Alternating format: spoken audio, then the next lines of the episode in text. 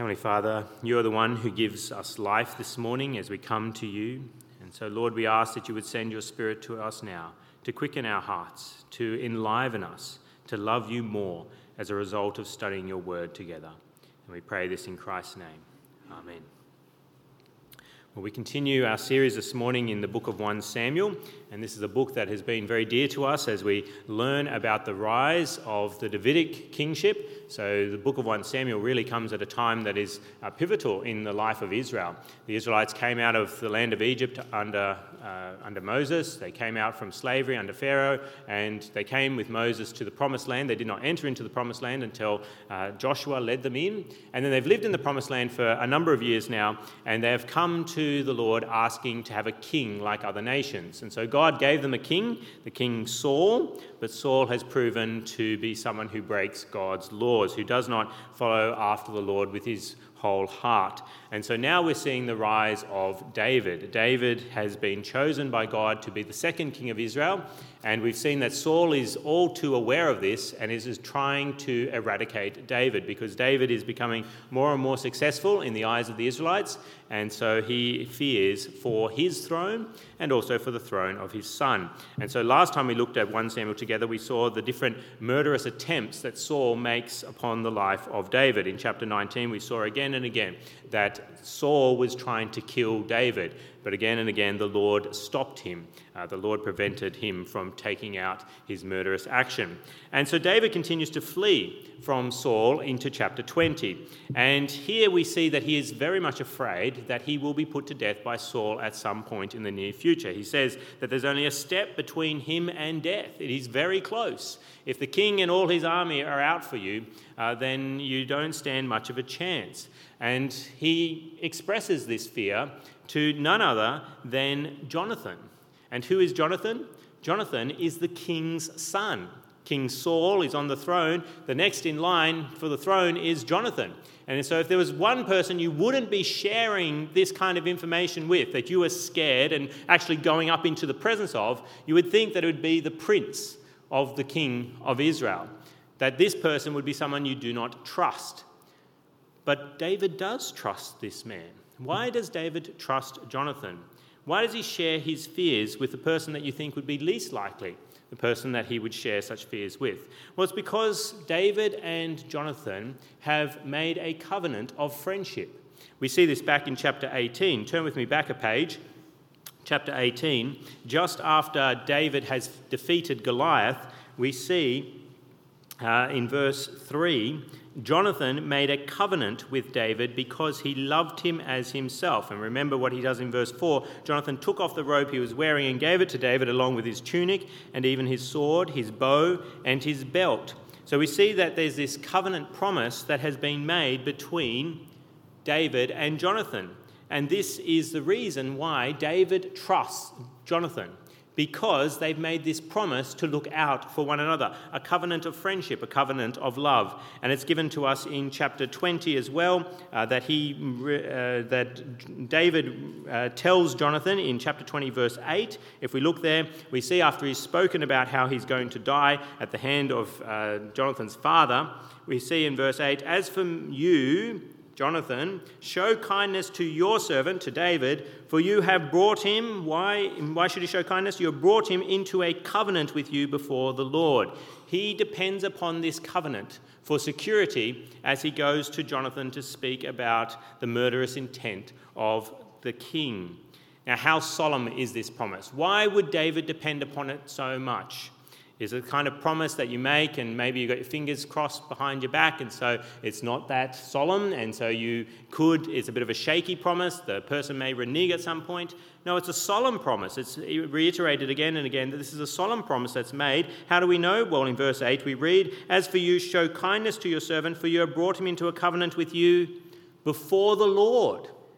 Before the Lord, they made this vow that they would look out for one another's souls. And this is brought up in verse 42 as well. Turn with me over the page. 1 Samuel chapter 20, verse 42. Jonathan said to David, Go in peace, for we have sworn friendship with each other in the name of the Lord, saying, The Lord is witness between you and me and between your descendants and my descendants forever.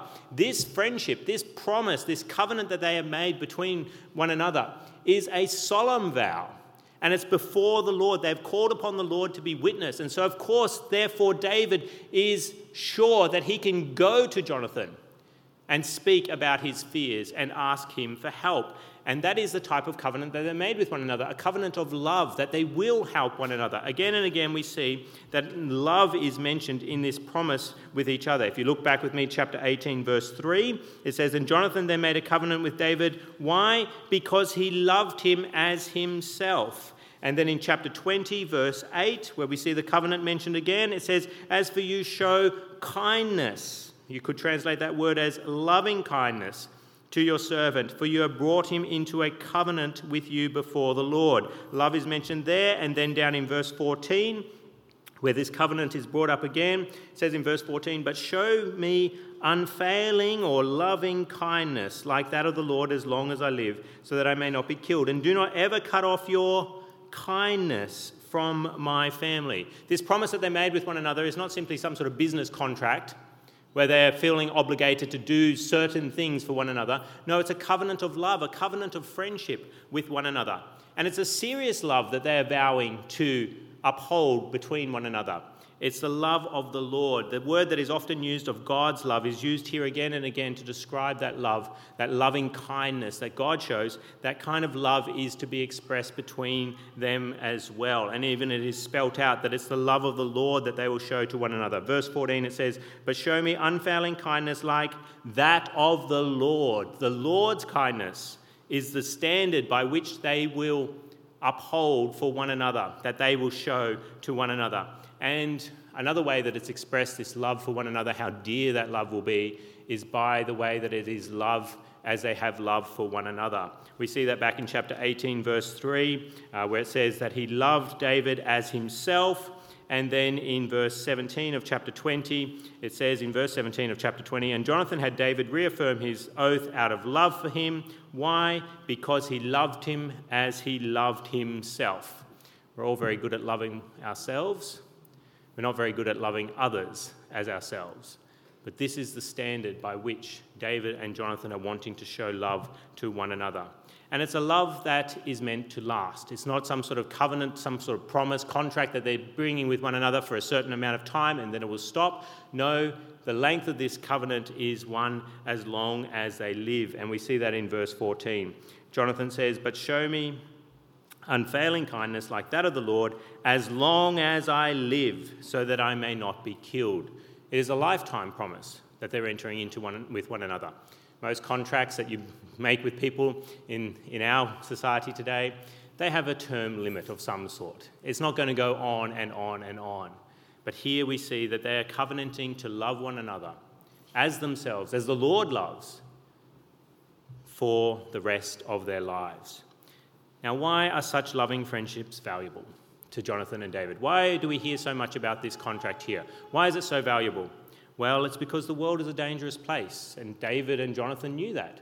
David's very much aware of how dangerous the world is. He's very much aware that the king is trying to take his life. And so, what does he trust in? He trusts in many things, but he trusts in the covenant that he's made with Jonathan, this covenant of friendship. He finds there a love that will support him and help him with his great fear of being murdered by the king. And Jonathan also recognizes that there's a dangerous world, and he wants David to make a covenant of love with him as well. It's interesting how reciprocal this covenant is between the two parties. You think, Jonathan, he's got nothing to fear, his dad is king. But no, he does have fears of his own. What is his fear? His fear is that one day David will be king and David will exterminate the house of Saul. We see that fear in verse 14, where he's speaking to David. Jonathan says, But show me unfailing kindness like that of the Lord as long as I live, so that I may not be killed. And do not ever cut off your kindness from my family, not even when the Lord has cut off every one of David's enemies from the face of the earth. Jonathan's very much aware that God is with David. I mean, he's seen his military success. And one day, the Lord will cut off all the enemies of David from the earth. And what does that mean for Jonathan? If he is the prince of the current king, it means that he may be put to death in the future. What happens whenever there's a change in government? To the staff in Canberra. A lot of them are fired. If the Labor Party is in power, the Labor Prime, we have a Labor Prime Minister, and then the Liberals get in, all those Labor staffers out the door. And in the past, what would happen? Heads would literally roll. As there is a change in monarchy, as one family takes over the throne, what happens? The head of a previous king, if it's still on his shoulders, is cut off, and all the princes, chung, chung, chung, chung, they cut them all off. If you don't believe me, read some ancient history, read the book of Kings, 1 Kings, 2 Kings, and you see it happening again and again. What happens when you take over? You quickly eliminate all opposition, which means all those princes, all their heads go. And Jonathan's aware of that. They wanted a king like other nations. God's giving them a king like other nations. What, the, what, what might that mean? The death of all Jonathan's sons. So, what's Jonathan wanting to do? Make a covenant of love with the future king of Israel. He's aware that the world is a hostile place, and so he wants a covenant of friendship with the future king of Israel. So, these, this covenant, this promise of friendship, is very valuable to both Jonathan and David. And we still today value such friendships. We value such friendships. Why? Because we recognize that the world is a hostile place as well. People are out to take advantage of us. They may not put you to death, but they certainly want to take advantage of you. Satan is out for you as well. He wants to harm you and hurt you. And if you become conscious of what the Bible says about the human race and about us in our sin, you start to realize that God is out for you too.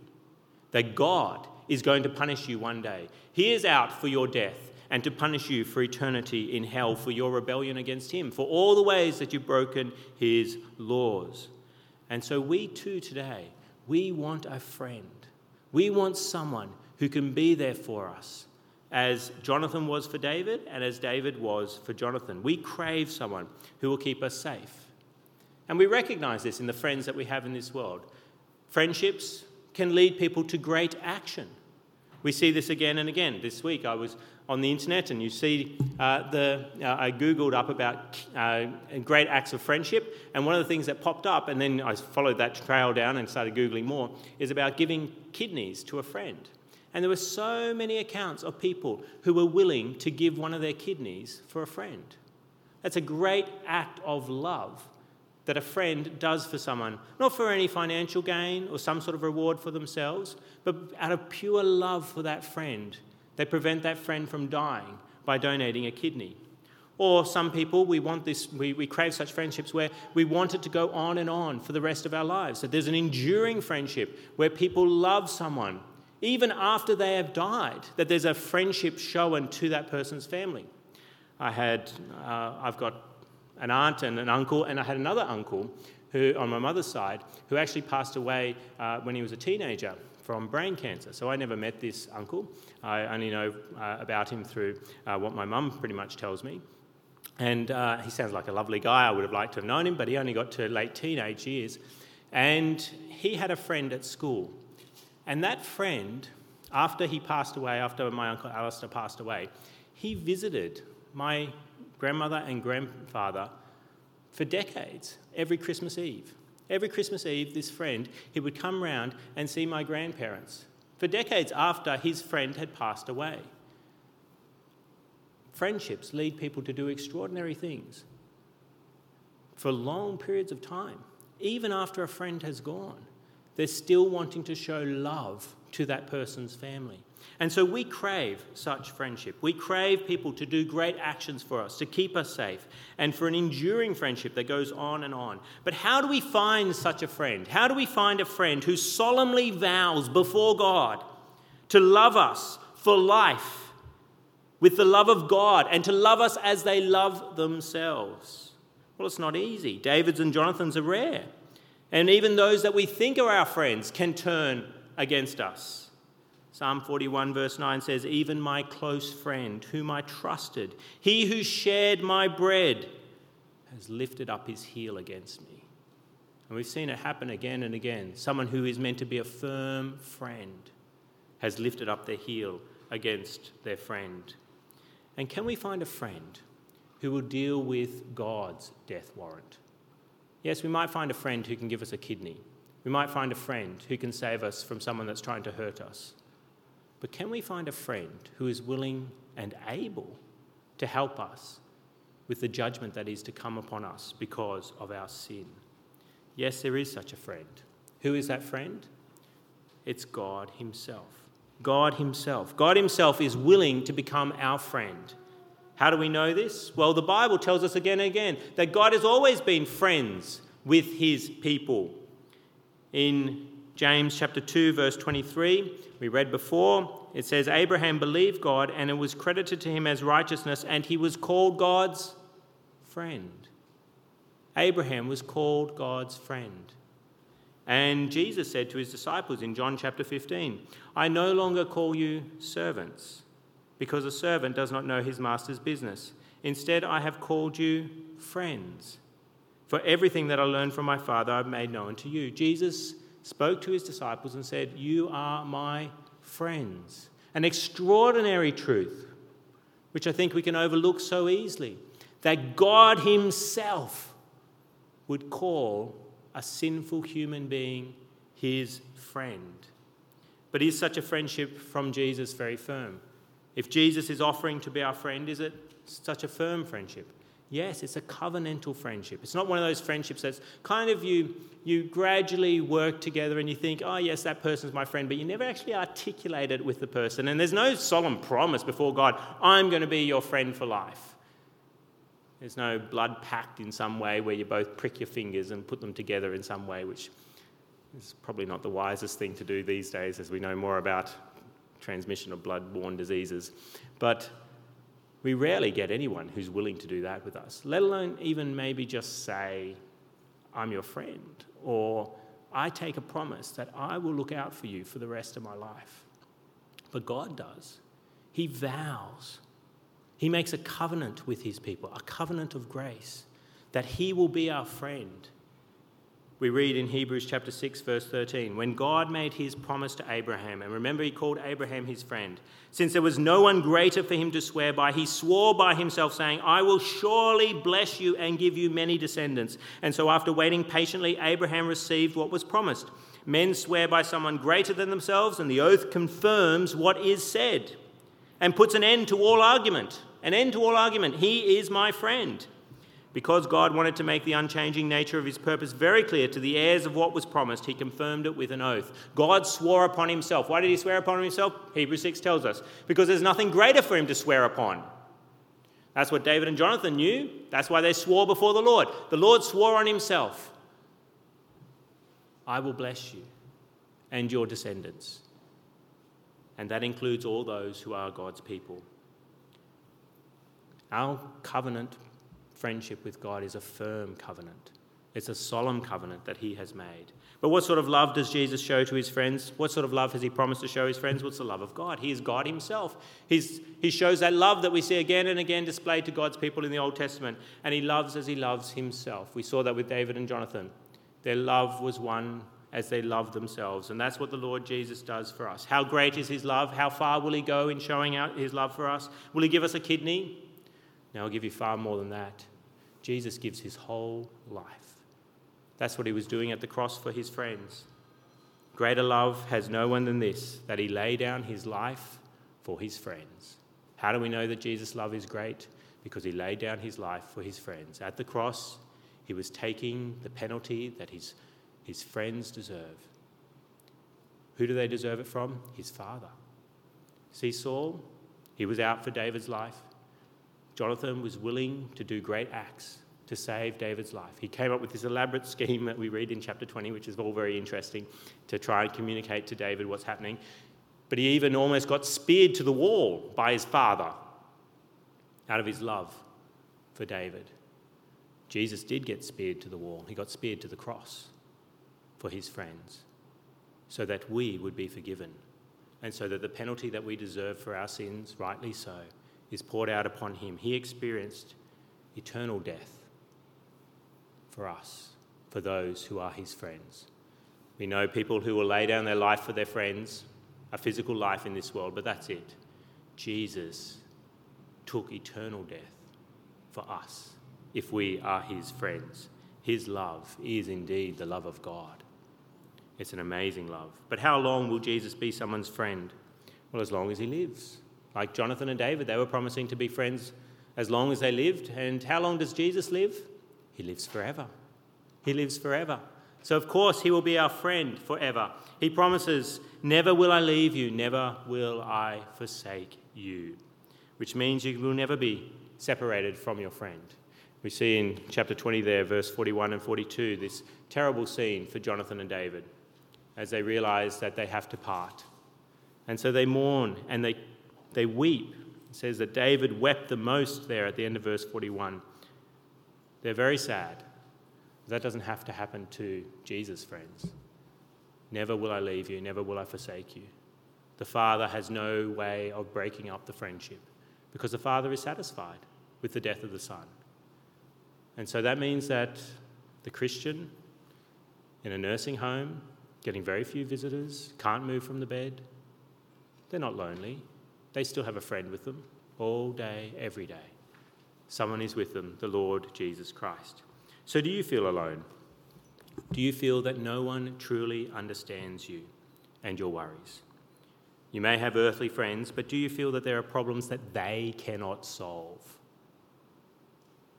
Are you concerned about sin and death and judgment to come? and you don't know who to go to. You don't know what friend to turn to. Children and teenagers, this goes for you too. Do you feel that you need a friend, someone who will always be there for you and always be able to help in every situation? Then become friends with Jesus. Jesus helps his friends with all their problems, all their problems including the death and the judgment that we deserve. He helps us with that problem and every other problem. The very best of friendships in this world are a pale reflection of the great friendship that we can have in the Lord Jesus Christ, who consistently loves his people forever with the love of God. Become friends with Jesus. If you are lonely and worried and fearful become friends with Jesus. Now, you may ask, how do I become a friend of God? How do I become a friend of Jesus? How do I have a friend for life? Well, how do we know anyone has promised to be your friend? How do we become friends with anyone? Well, you hear them say that they will be your friend. And then what do you do? You accept their friendship. And it's the same with the Lord Jesus. You need to first hear him make that promise that he will be your friend. You need to hear promises like Matthew 11, verse 28 Come to me, all you who are weary and burdened, and I will give you rest. You need to hear that. The Lord Jesus making that promise I will give you rest if you will come to me. And then what must you do? You must accept it. You must believe it's true. Just like if a friend says, I promise to be your friend, you still need to believe that your friend is genuine in that promise and accept the promise that they make. And that's what we need to do as well. And that's what's promised to us in Scripture. In James chapter 2, 23, which we read before, it says, And Scripture was fulfilled that says, Abraham believed God, and it was credited to him as righteousness, and he was called God's friend. He was called God's friend. Why? Because he believed in God. You can't be the friend of the Lord Jesus if you haven't trusted in him, if you haven't believed in him. But if you do, he immediately starts keeping you safe. He immediately starts keeping you safe. If you accept that promise, you believe that He is your friend, then immediately He starts keeping you safe. Immediately He removes the sin and the judgment that you deserve from His Father. The, the wrath of God that you deserve for your sin is removed. But that's the only the beginning of the friendship that we have with Jesus. Remember, Christ promises to be our friend always, and so love us always. Jonathan and David didn't help each other once, and that was it. there was an ongoing love between them. And they do meet again in 1 Samuel. We have at least one record of them meeting again. And there was an ongoing love that David showed to, to Jonathan and his family for the rest of his life. It's a great example of this is the way that he treated Mephibosheth in 2 Samuel. The son, the lame son of Saul, he fed him from his own table and looked after him out of love for his father Jonathan. Jesus continues to help us, not just with sin and death and judgment that we deserve. He continues to help us every day with every problem. And so, what do we do? We should keep trusting in Him and asking Him for help, going to Him for help. How do we go to Jesus for help? How do we go to our friend for help with our problems? Well, firstly, we go to His Word. We go to His Word for advice.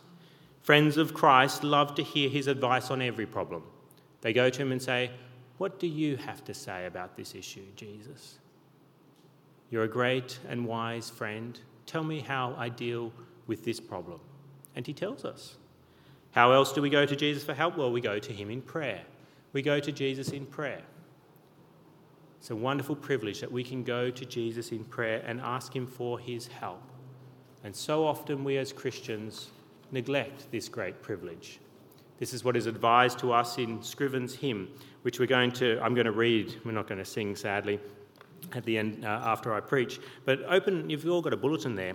Open it up now to the third page, where we see this wonderful hymn, What a Friend We Have in Jesus.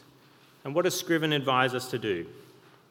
He says, verse 1 what a friend we have in Jesus, all our sins and griefs to bear. All our sins and griefs to bear. What a privilege to carry everything to God in prayer. Oh, what peace we often forfeit. Oh, what needless pain we bear. Why? All because we do not carry everything to God in prayer. So many of our problems, if we just went to Jesus in prayer, they would evaporate because of his friendship. Verse 2 Have we trials and temptations? Is there trouble anywhere? We should never be discouraged. Take it to the Lord, take it to your friend in prayer. Can we find a friend so faithful who will all our sorrows share? Jesus knows our every weakness. Take it to the Lord in prayer. Are we weak and heavy laden, cumbered with a load of care? Precious Saviour, still our refuge. Take it to the Lord in prayer. Do thy friends despise, forsake thee? Take it to the Lord in prayer. In his arms he'll take and shield thee. Thou wilt find a solace there. Jesus is our friend and we can go to Him in prayer with every problem. And He is there for us with the love of God, a love that He shows Himself. He gave His, his whole life for us. How will He not help us with every problem that we have if we go to Him in prayer? So we go to Him in His Word, we go to Him in prayer. How else do we go to Jesus, our friend? Well, we go to His body for help. Where's His body? It's the local church. It's the church. Jesus is still here on earth in his body, the church. He says in Colossians chapter 1 verse 18, and he is the head of the body, the church. Why is that important for us to know? Well, Christ's body is commanded to care for one another. In Galatians chapter 6 verse 10 we read therefore as this is a command from the apostle Paul to God's people, therefore as we have opportunity let us do good to all people let us do good to all people, especially to those who belong to the family of believers. God's people have a special responsibility to look out for each other as God's body, as Christ's body here on earth. They're meant to look out for each other. Why is local church membership so important? Well, you can scrounge some help from other Christians around the edges, you may be able to pick up some bits and pieces and, and convey to someone that you're a Christian and they're a Christian, and, and can they please help you in whatever situation? But when we join a local church, we gain the promise of many friends. in Christ to help us. Today, we're actually releasing our new prayer directory. So, some of you should have received this as you came in. Uh, Sam was handing them out and marking your names off. And in there, you have a photo of every member of the church, those who have committed themselves to Drummoyne Baptist Church, and their contact details. Now, why are we giving out this prayer directory? Well, there's a number of reasons, and I think you get it from the, the title of it. It's a prayer directory. You're meant to be praying for one another. But in here, this is so precious to you because in here you have those people who have promised to help you as Christ works in his people on earth. These are the people that you can go to with your problems. You go to Jesus, you ask him advice from his word, you go to Jesus in prayer, but you also go to his people who are put there to help you. That's why I love being a member of a local church because I realize that this world is a dangerous place and I need help. And one of the instruments by which God helps me is his local church. Those people who have covenanted, really, to be there for me. And so I can go to them and ask for help.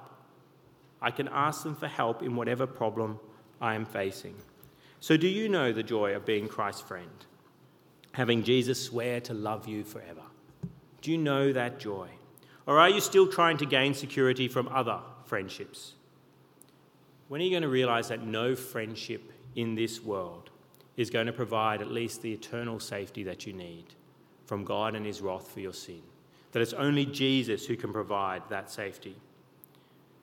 And if you are a friend of Jesus, if you are a friend of Jesus, do you show that friendship by the way that you live? Do you know your weakness and your need for a friend still, not just for one to save you from death and judgment, but from every problem that you face in this world? Do you show it by going to Him in His Word, by going to Him in prayer? And you show it by going to His local church, wherever you are? Do you have people that have your back? And you know they have your back because they have covenanted to you in friendship at the local church, and you have covenanted to them. Or do you carry burdens needlessly because you're too proud to admit you need help? You need a friend. I'm okay, I don't need any friends, I'm independent. Well, keep on living, and God may show you how much you need a friend, how much you need someone to help you, and particularly as you look at judgment to come. David wasn't too proud to ask Jonathan for help, and Jonathan wasn't too proud to ask David for help. Are you too proud to ask your friend Jesus for help with every problem that you face? Let's come to him in prayer now. Let's speak with him.